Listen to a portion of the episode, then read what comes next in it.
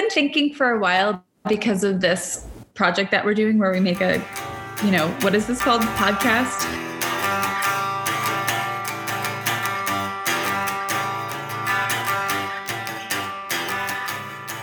Welcome back to Check Displeased, the podcast where we're rereading through the webcomic Check Please, and we're going to fall asleep in the middle of this episode, either because the strip is really boring or because we're recovering from COVID. Try to guess who's which.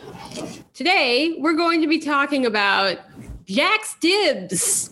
It's not numbered, it's not part of the sequence, it's a little side comic where Jack gives his dibs away to spoiler, he gives them to Chowder. Uh, this is a companion comic to Shitty's Dibs, which we did several episodes ago.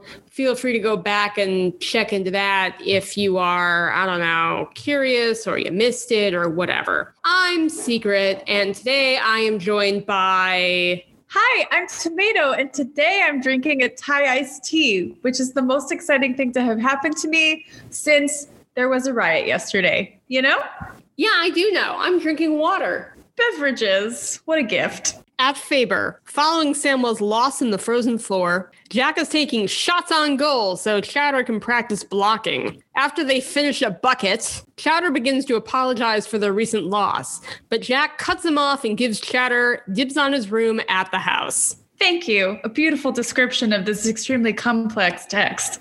The first thing I want to notice is Ding, ding, ding. It's time again for Chowder Infantilization Watch. Welcome back to our recurring segment. And the thing about this strip is that, like, it's almost not a Chowder Infantilization Watch. It's actually really close to not being one. And then, right where it's about to stick the landing, it falls and falls flat on its face unlike Chowder, a very good goalie. As they're going back to start to get changed, they're coming off the ice. Jack says, like, I want to talk to you. And Chowder then begins to apologize and say, I know why you want to talk to me. I know why. I've been meaning to bring it up since the championship. I'm sorry about our last game, your last game. I know you told me it wasn't my fault, but maybe one of those goals was me not bringing my A game.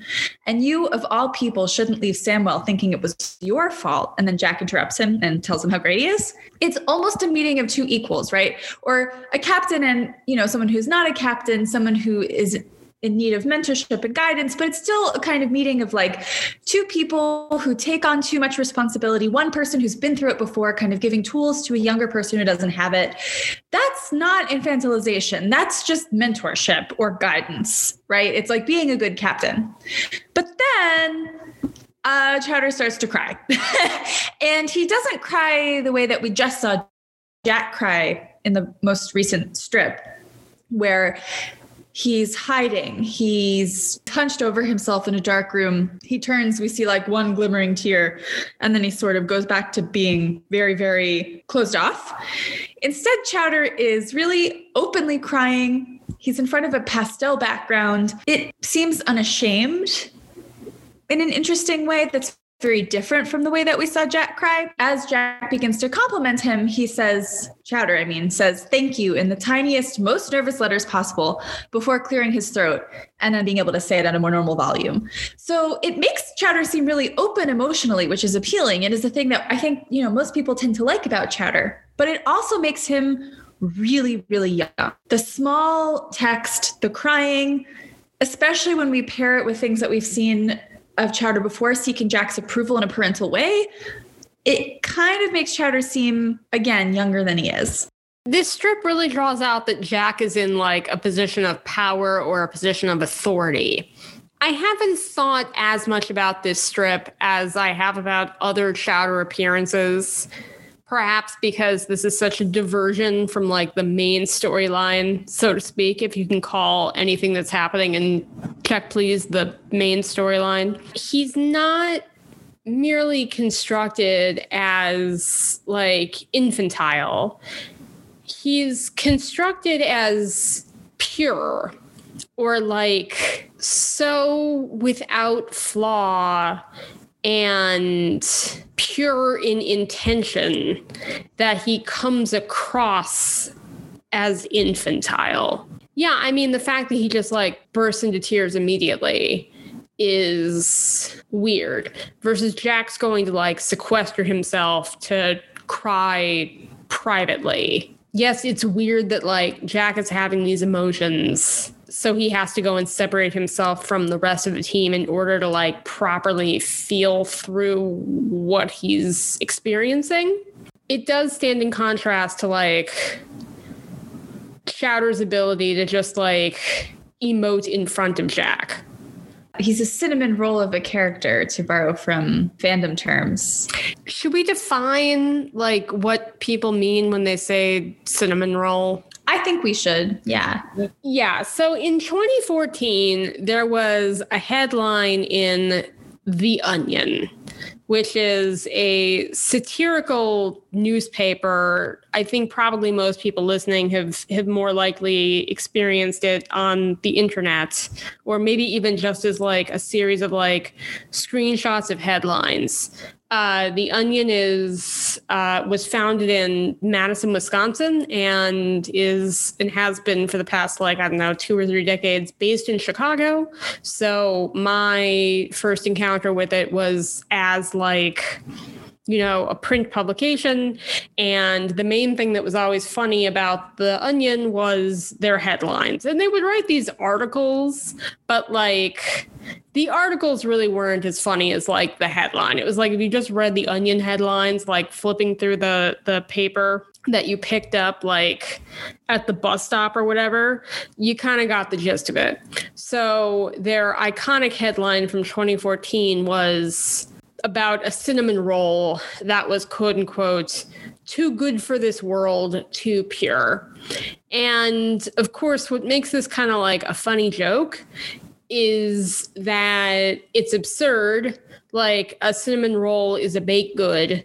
So personifying it as like too good for this world, too pure is ridiculous. At the same time, if you've eaten a cinnamon roll, you kind of know what this headline is talking about in this bizarre abstract way because cinnamon rolls are like very very simple and straightforward. Yeast bread that has been rolled up with like a mixture of butter and sugar and some cinnamon. And then usually it's iced with cream cheese buttercream. Stupidly straightforward. It comes across as just like the perfect combination of like refined all purpose white flour and sugar and salt and dairy fat. For whatever reason, people in fandom, when they started seeing screenshots of this headline from the Onion website, started like describing certain characters in fandom as cinnamon rolls too good for this world, too pure. And at first, it was like ironic and detached, kind of the way in which the headline was ironic and detached. But then people kind of started taking it literally and just referring to things shorthand as like a cinnamon roll. And then there was a subsequent process of this term kind of like falling out of favor and like the concept sort of falling out of favor. Chowder is a really perfect example of a cinnamon roll archetype character because he has no flaws, no faults, and no ill intentions. He is too good for this world, too pure. He is literally a pure character with no negative attributes whatsoever. Effectively, just like a refined white flour, yeasted enriched dough with sugar and cream cheese icing. And uh, this is even more extreme than Bitty, who I believe is also a character people describe as a cinnamon roll. But like Bitty has flaws and faults, however minor, however incidental, and however like really irrelevant to the actual text of Check Please. He he does fuck up like a couple times, and he does have like I don't know, less than ideal qualities. He's a procrastinator. He doesn't think things through. Whatever. He's a pleasure seeker. Chowder is only perfect. And that's which, what we mean when we call him a cinnamon roll. Which is a problem in this particular case because it makes for a flat character, although that's obviously he's far from the only flat character or sort of unchanging character in Check Please. But it's particularly a problem when we're thinking about and this is not something I'm an expert in. It's a real problem when we're thinking about like depictions of East Asian men in cinema, particularly, or in comics or in literature, by removing ill intent, but kind of intent at all. Like Chowder doesn't have very many intents. We don't really know what he wants. We don't really know what he's trying to move through in the comic. Um, we only know that he is this sort of like perfect being in other ways you kind of remove agency from the character. You remove adulthood from the character. You remove complexity from the character. And you remove a certain kind of like humanness from the character. So through perfection through cinnamon roll izing a character in other words you, it can almost be dehumanizing. And this is paired with like other problems of depicting particularly East Asian men in Western media, which often like desexualizes those men does not take them seriously as adults does not take their intents and agency seriously as characters. So that's kind of where the problem of the cinnamon roll comes in. Part of his cinnamon roll character, he actually kind of willingly takes on the mantle of like insane hockey lone wolf guilt complex culture, which is what he's doing when he's trying to take fault for losing the game. He's trying to take the fault from Jack and take it on himself, when in fact it doesn't belong to either of them. As we know, it's like, you know, it's all the boys out there. All the boys are like doing it together, right? So we know it's actually not either of them. We don't really say cinnamon roll too much anymore more. And I think this is falling out of favor too, but I've seen like soft boy a lot more lately than I have cinnamon roll. So even though chowder is what you might, you know, he might be a soft boy, even though he kind of embodies this like oppositional flavor, oppositional energy to hockey's toxic masculinity as the comic constructs it he's actually still participating in it by trying to take on the mantle of guilt. So then I guess you could argue that like Jack is then himself undoing toxic masculinity by unpacking Chowder's fear and reminding him of his value. But he's not really doing that either because the very act of giving dibs and the very act of like acting captain like in this particular instance is like continuing Samwell men's hockey culture specifically and hockey culture more generally. I'm also not sure. So I cannot tell who asked who to come out onto the ice. So I, I, I the first time I read it, I thought Jack asked because Chowder is the one who says, Do you want to stop or should we go through one more bucket? And then Jack says, No, let's clean up. I don't know. I think it's like pretty much impossible to tell from like the context.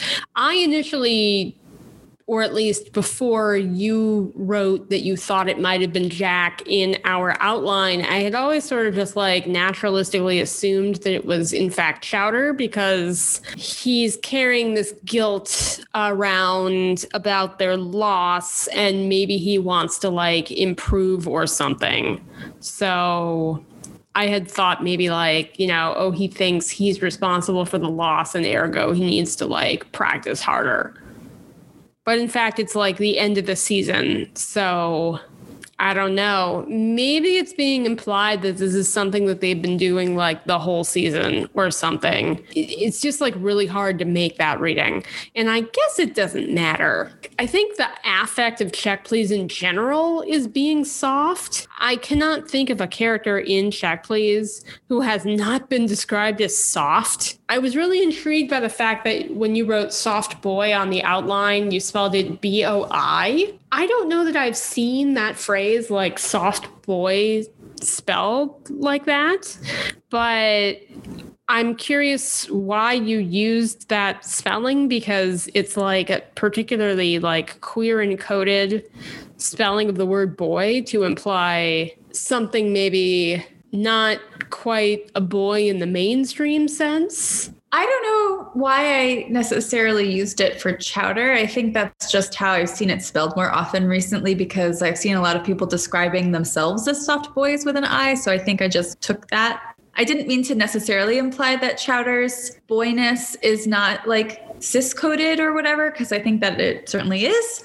I do think that the way that people talk about softness in Check Please is a queer kind of softness in the way that Tumblr constructs queer pastel aesthetic, if that makes sense. I think Chowder is part of that aesthetic, even if he himself is not queer. Oh, yeah, he 100% is. That term boy BOI is like very elastic. You can use it to describe basically anybody or anything other than a cis het masculine performing like actual young man. I actually don't love softness as an aesthetic and don't respond to it that well. So the reason I'm interested in check please is like the tension that I feel between characters alleged softness and what I don't see as soft. But Chowder is not one of those characters. Chowder does not have enough dimension in the way that he's portrayed for to kind of read non-softness into him unless you take on additional transformative work to put it there. So he is definitely a soft character. We've talked about this question before, so I don't want to belabor the point too much, but crying, much like being gay or other kinds of like non-masculine behavior quote unquote if you know what i mean. Um, it's not actually oppositional to toxic masculinity like in philosophy in any kind of inherent way it's just crying. So I think what we're supposed to take from this strip is that Chowder is like a soft boy undoing the being vulnerable and undoing the problems of not allowing people to feel vulnerable and insecure with each other on the team or whatever. I think that's what we're supposed to get from this. And we're also, I think, supposed to take that Jack like learned his lessons from his time in rehab and so on, and like now knows what to do in the face of other people's anxiety. He knows how to be a good captain and he knows how to exactly what to say to keep someone from taking the whole responsibility of a team on their shoulders through, you know, platitudes, but whatever. Yeah, sure. I guess the question that this kind of asks is Does acting in an unexpected way in a male dominated space or a very masculine space, again, please understand quotes around all these words, being an unexpected person in those spaces, whether because of behavior, or because of action, or because of uh, because of identity or because of presentation, does just being someone who is like somehow different from the expectations of that space actually undo the harmful paradigms of those spaces? We've already talked about this and we were kind of like, no, it doesn't. So I don't think we need to belabor the point, but I think this is another example not attached to Bitty of showing a character behaving in a way that is like quote unquote not masculine and how that that act itself is supposed to be unpacking something but it actually doesn't. Like actually what happens is that jack like hits chowder on the shoulder and says get out there champ and then like they both stay in hockey. So and and hockey is unchanged. So actually nothing changes as a result of this conversation other than the character's own relationship to like hockey culture. Being different in a heavily codified or a heavily regimented space can be a first step or part of a formula for deconstructing that space. But without further sort of radicalized or liberationist work, merely being different in and of itself does not necessarily change anything. And i think that's kind of like the the philosophical position that i and i i presume both of us have have developed toward check please which is bitty is atypical or jack is atypical or chowder is atypical. But are they effectively molding themselves to fit in with like the typical expectations of the sport or are they doing something to radically change the sport in like a liberation framework? And and the fact is nobody really is in this comic other than you know making it in theory safe for like white upper middle class conventionally attractive gender norm upholding heteronormative men being out within hockey i don't know. I'm i'm definitely not adding anything productive to this conversation. I disagree because you're agreeing with me which i think is very productive. Thank you. Oh well yes of, of course of course. You noted in our outline that in your opinion this is sort of the most captain like behavior we see jack exhibit throughout the whole comic. And it's after the hockey season is over and he's basically done at this point I think it's really interesting that what Jack and Chowder are doing here is almost exactly what he and Bitty are doing during checking clinics, except that Jack and Chowder come across here far more believably as like teammates or equals or peers than Jack and Bitty ever do when they are on the ice together. They never, in fact, seem to me like a team. They seem like a hockey captain and a subordinate. What Jack and Chowder seem to be doing here seems somewhat more reciprocal, even though it's clear that, like, Jack is the authority. Jack could not, in fact, be taking shots on goal without Chowder there blocking them.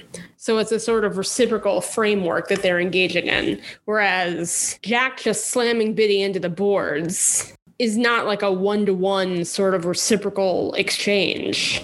It's like a one way relationship of Jack bearing down upon Bitty rather than both of them having like some sort of kinetic reaction to the other. Yeah. And even in the way that their power differential is explored here, there's much more respect for the less powerful person than there seemed to be for Bitty at that time. Like he doesn't do anything that Chowder doesn't expect. He doesn't take Chowder by surprise.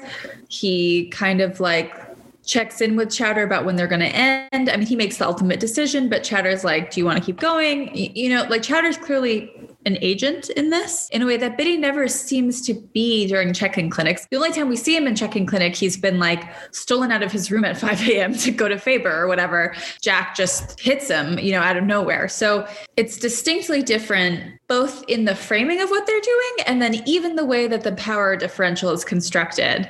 And presumably that's because the way the power differential is constructed between these two is not romantic at all. Like it's very fatherly and and you could build that into a romantic trope, of course, but in this particular case, it, it, doesn't really come across that way. Now, we talked about not really seeing Jack and Bitty's relationship as particularly romantic in the checking clinic either, but I think that follows a more traditional romantic trope. I guess that's the difference between them, but yeah, for me, it just seems like there's much more respect here for Chowder. They're like practicing it's mutually beneficial they have complementary skill sets on the ice. Jack takes shots and Chowder blocks shots, and they both need to like continue to be competent at that. So it works for them to like practice together as a team. That's not what's happening with checking clinics for Jack and Bitty. It's like Jack doesn't need to go to checking clinic. He's doing it like out of the goodness of his heart and or his frustration because Bitty needs help.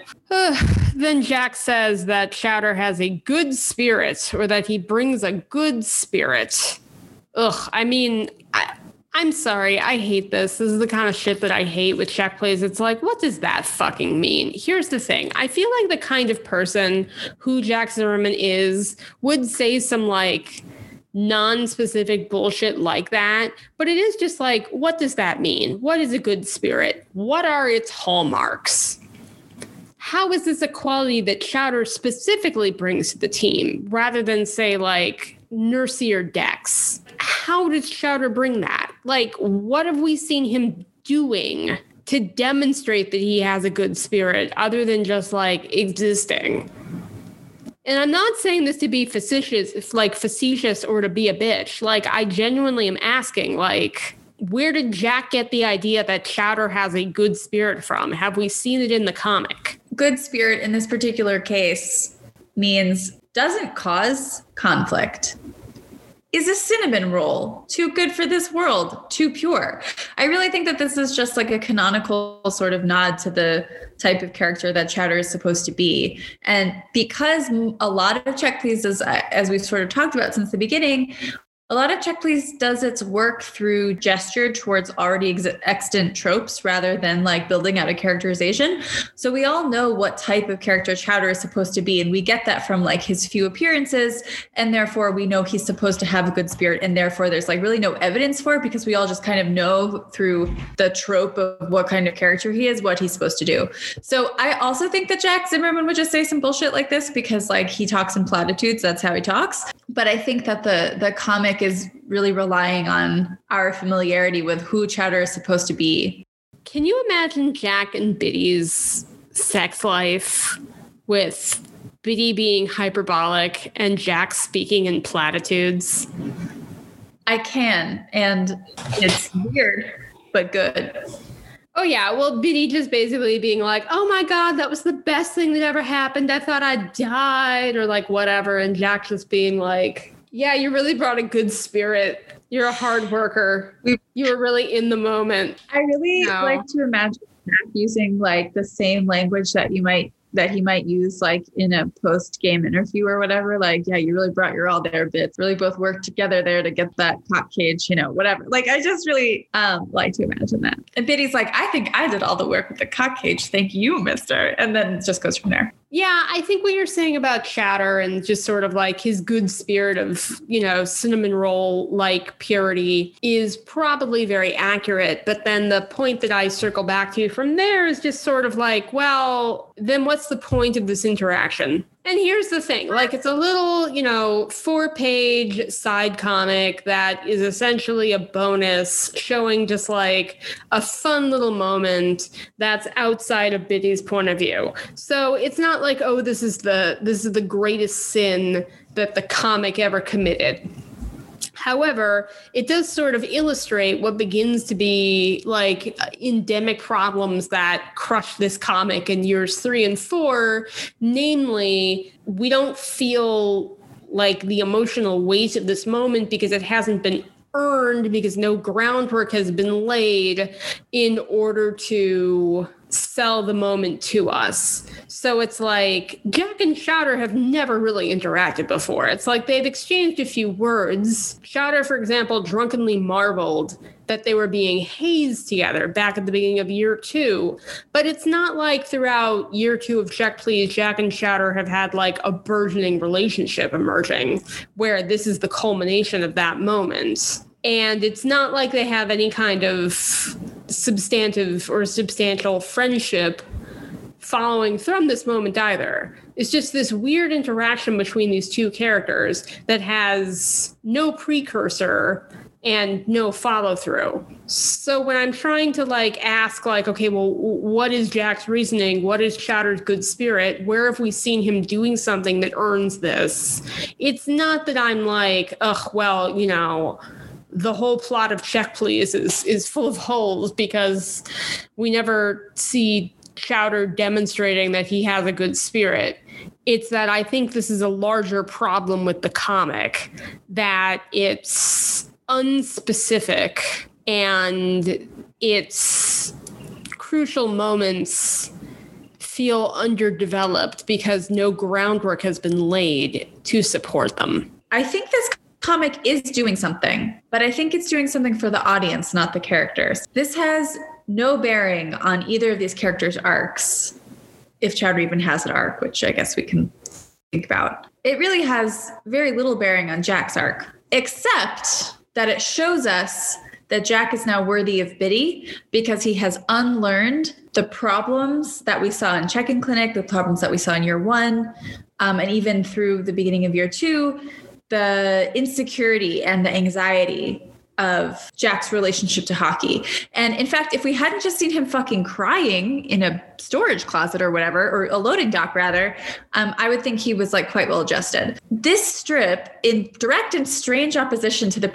previous strip shows us something about Jack that I think we have to believe about him, even if we still think he's like an anxious, you know, like dark, sad prince of pain, hockey pain, whatever. We also have to believe that he's like well adjusted enough to deserve Bitty's like sunshine love, you know, because of how he is embodying the role of love interest. And so I think that this strip works to show the audience that he can and does do that. I that's- accept. Oh, go ahead. Right. So that does mean something for Jack's arc as a character, but it's grounded in nothing. And that's the problem. And it's in direct opposition to what we just saw. And as far as Chowder goes, all that this does is sort of confirm that he is like a sweet cinnamon roll boy who like takes too much on himself. This like doesn't do anything. Yeah, I mean, I think you're right, and I accept all of that, but it creates two problems, as you suggest. And i think we're going to circle back around to these these two problems at the end of this episode. Number one if this is indeed confirming something about jack growing as a character and therefore winning bitty's love we need to see that in the main comic like that needs to be in the main text and the fact that it's only happening in all these weird sort of like scattershot extras which are alternately entirely superfluous read if enjoying otherwise don't sweat it and also at other points like in fact are part of the text of the comic but it's unclear like how you're supposed to feel about them overall or at any given point. Like it's a problem that we don't actually see this growth of Jack's in the comic. If this particular interaction were happening with Bitty, where we were getting a follow up with a checking clinic, and we see Jack being generous and saying, No, it's not your fault. You know, you did the best you could, and, you know, the team wouldn't have gotten this far without you that would be a very different and much more meaningful interaction. I think the second problem is that it's Chowder who Jack is giving his dibs to. You could slot any character into this moment and it would not really change this moment. Would every character cry? Yeah, potentially. It seems like all these characters have the, the propensity to emote if necessary.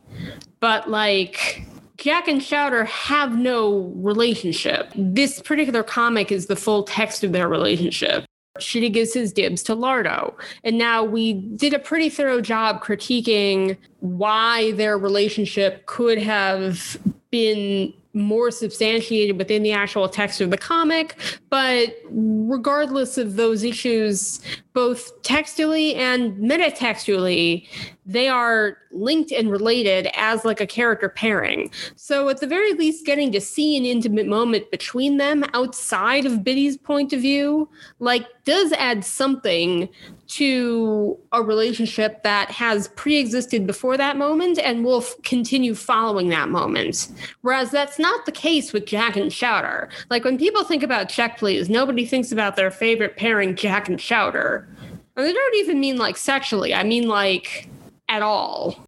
The fact that Chowder ends up living in the house is entirely incidental. There is no plot, no beat, and no scene driven by or even related to the fact that he has the room across from Bitty in the house. Again, with Lardo, it's not like that important, but there is at least one like little arc about her giving her dibs the following year. So at least the fact that she ends up living in the house comes back into the main text of the comic at some point. And I'm sure we'll like shit on the fact that it's super irrelevant and handled very dumbly. But at least it like there's more to it. It's not just like, well, it ends there. Whereas Chowder just lives in the house for the next two years and it ends there. I completely forgot that Chowder lived in the house because it's so irrelevant.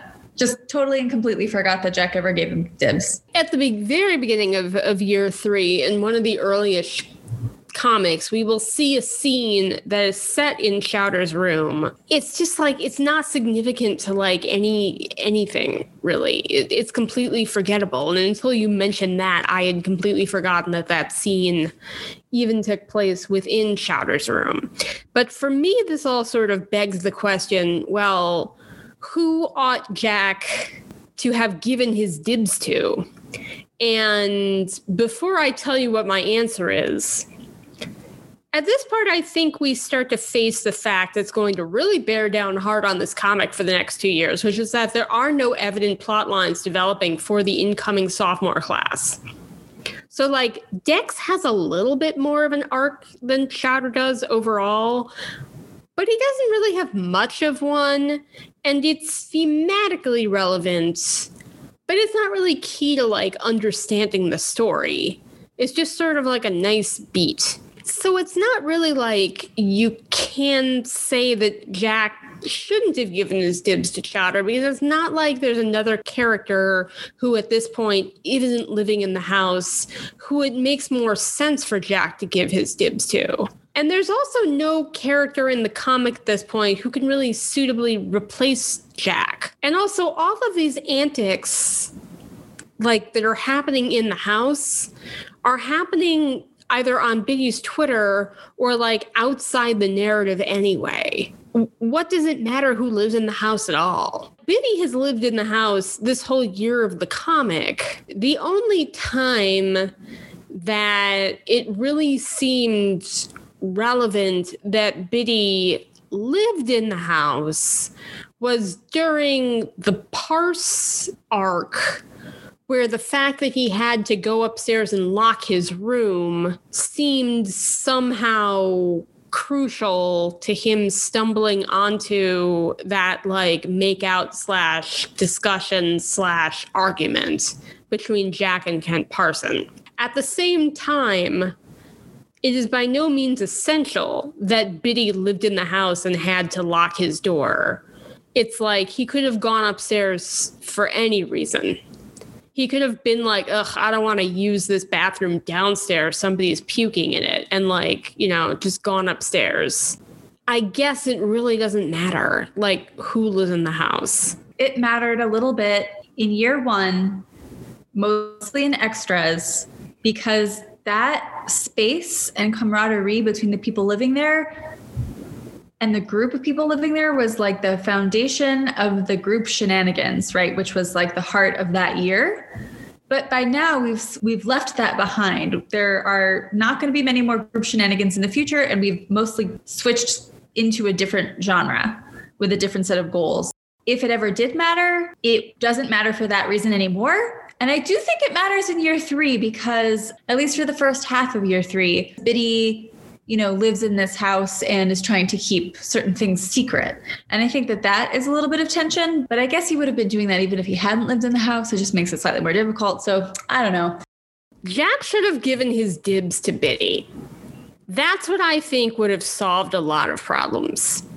I think it didn't actually matter or it wasn't actually crucial that Bitty was living in the house for year two. I understand that, like, in the background of the Twitter feed and whatever, the fact that Bitty was like doing shit and then Jack is yelling from across the room, like, go to sleep or whatever, is supposed to imply that they're getting closer. But none of that is actually taking place in the comic. And more to the point, those are all like replaceable interactions. Like they can still have their big scene in the kitchen in the house toward the end of year two, semester one, if Bitty doesn't actually live there. Like he can just go back to his dorm room and say, never fall for a straight boy. So I don't think it really matters that Bitty is physically in the house up to that point.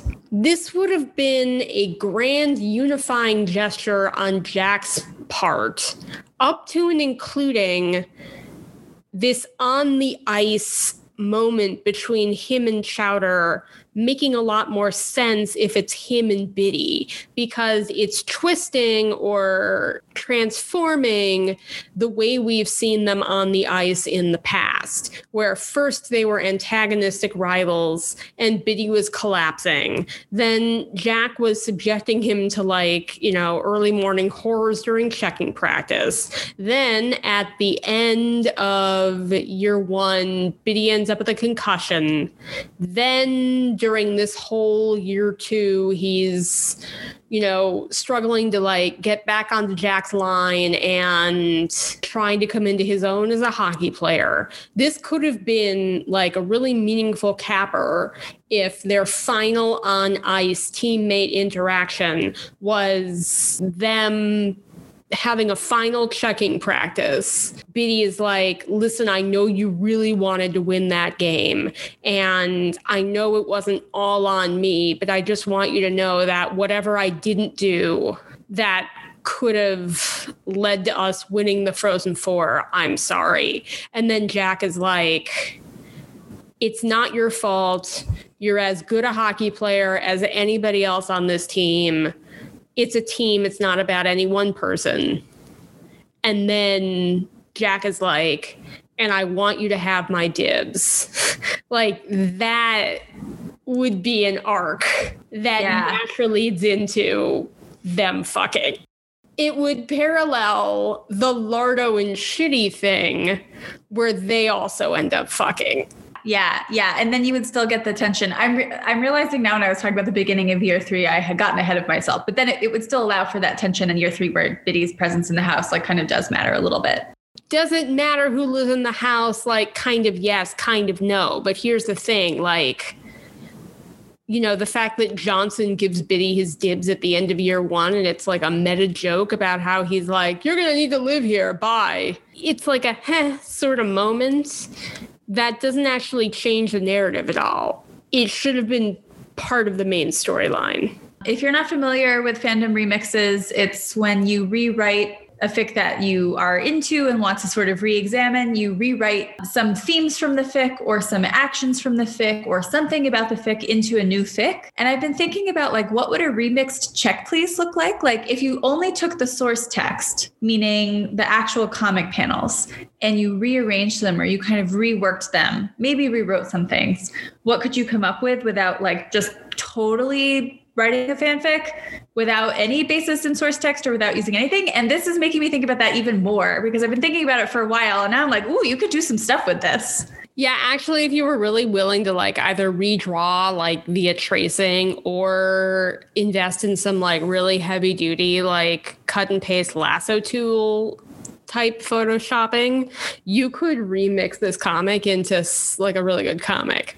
I've been thinking about it. So we should anyway. A couple years ago, I was talking to Nahangan, and I don't remember who did our like cover artwork, by the way. Don't remember like what it was that got me here, but I basically convinced her to like edit Bitty out of a bunch of check please strips, including the last game one, you know, with like that we did last time where Jack is crying at the end of the strip. And just like that whole strip, but like Bitty is not in it. For some reason, it reads like, in one sense, very different, but in another sense, exactly the same. Garfield minus Garfield level, like, oh, huh. like something about this comic is really revealed through like the absence of the central fucking character. I think you could come up with like a really interesting comic based primarily on what's already in the source text. First of all, remixing is essentially just like writing a fanfic of a fanfic. And yeah, that used to be like a, a big thing in fandom. There'd be like fanworks events that were basically just like remix other people's fanfics. That would be a fun thing to do for Check Please. There was no reason Bitty needed to be living in the house for all of year two. Jack should have given Bitty his dibs. And that would have been a really effective capper that would set up they're getting together at the end of this year and sort of like conclude a number of storylines from year one and the beginning of year two that at this point have effectively evaporated. The fact that Chowder is the person that Jack is talking to is largely irrelevant. It's like, yes, I, you know, we all love Chowder and his braces, his adult braces, and, and his weird swoopy California hair. But like the fact that it's him who's getting the dibs is just kind of like, well, you know, he's next in line. Okay. He's sad that they lost. Now he lives in the house. But if it was Bitty moving into the house, that would be like in line with the sea change or the major sort of like shift that happens between year two and year three. It would be, and because Bitty is becoming, if he is not already, the heart of the team in the way that Jack was sort of the heart of the team, right? So it's like these people are very, very different, but they are both able to command a certain kind of team camaraderie or something. Um, and it would kind of parallel them in a way that they're like put them on equal terms in a certain way in a way that they're just not put on equal terms like throughout the structure of the comic. Symbolically it would just basically be like jack saying you know i'm moving on and because of our particular bond and the kind of time we've spent together it's obvious that you are going to step into my position on this team And so I am ceding that ground to you. And it also, in terms of Jack, would be like following through on his acknowledging that Bitty does have a place on the hockey team. Maybe he wasn't the best player when he got there, but he had something and he's really earned his place.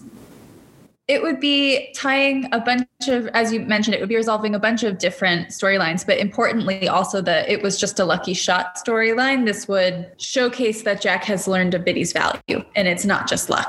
well, you could have Jack say something like, "One of our first games, I remember I I said this to you, and that was really dick of me. And I hope as I move on, you know, you'll have positive memories of of me, and you know, not." Think about that. And Bitty would say something like, Oh, I've already forgotten it. And Jack would say something like, Well, I'm sorry, or whatever. If I spent more than two seconds thinking about it, I could probably think of better dialogue for it. But you could really use this one moment, this one gesture, this one strip set on the ice at Faber to sew a lot more things together. Especially since they're going to end up fucking getting engaged on Yeah. this ice. So if Jack is effectively like making a certain kind of proposal to Bitty in this particular setting, it grounds Yeah. that a little more as well. It would be great if we, I don't know who the we is in this case, if there was a fest where everyone took a page of Check Please, erased all the dialogue, and rewrote it, like a Check Please remix fest. Not just for other Check Please fanfic, but for the comic itself. I think that would be great.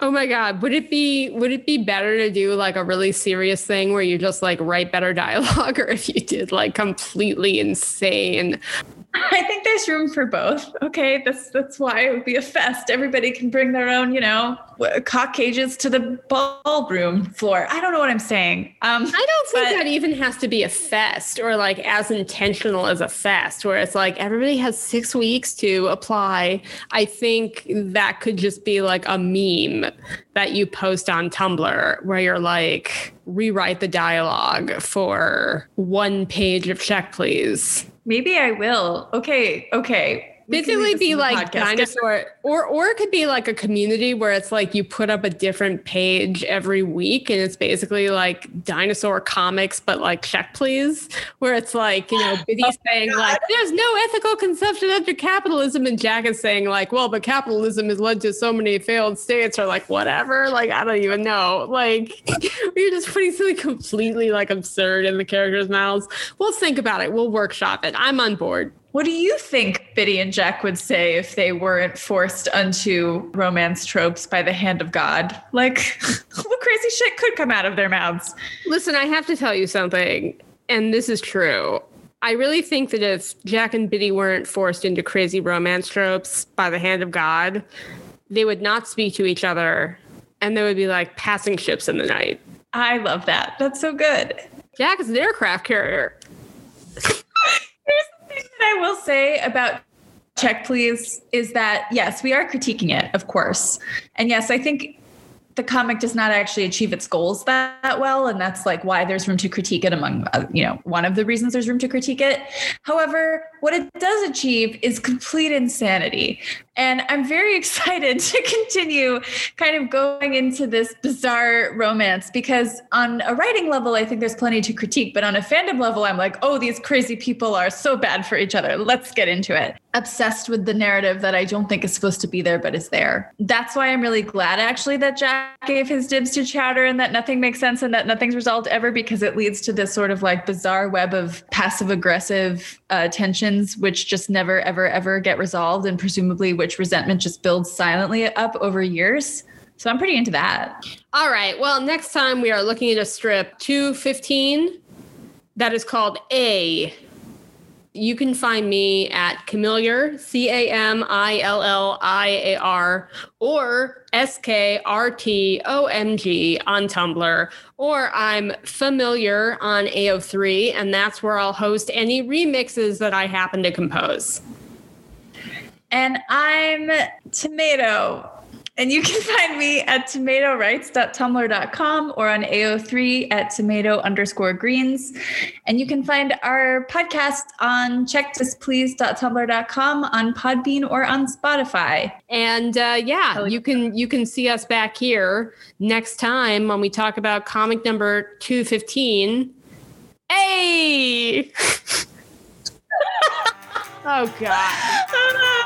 Bye. All right, bye.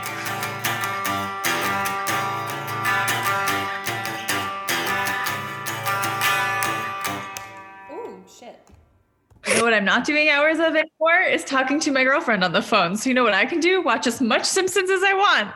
Check This Please is written, recorded, and produced by Sekrit and Tomato. Our theme music is by Tomato, and our art is by Nahingen.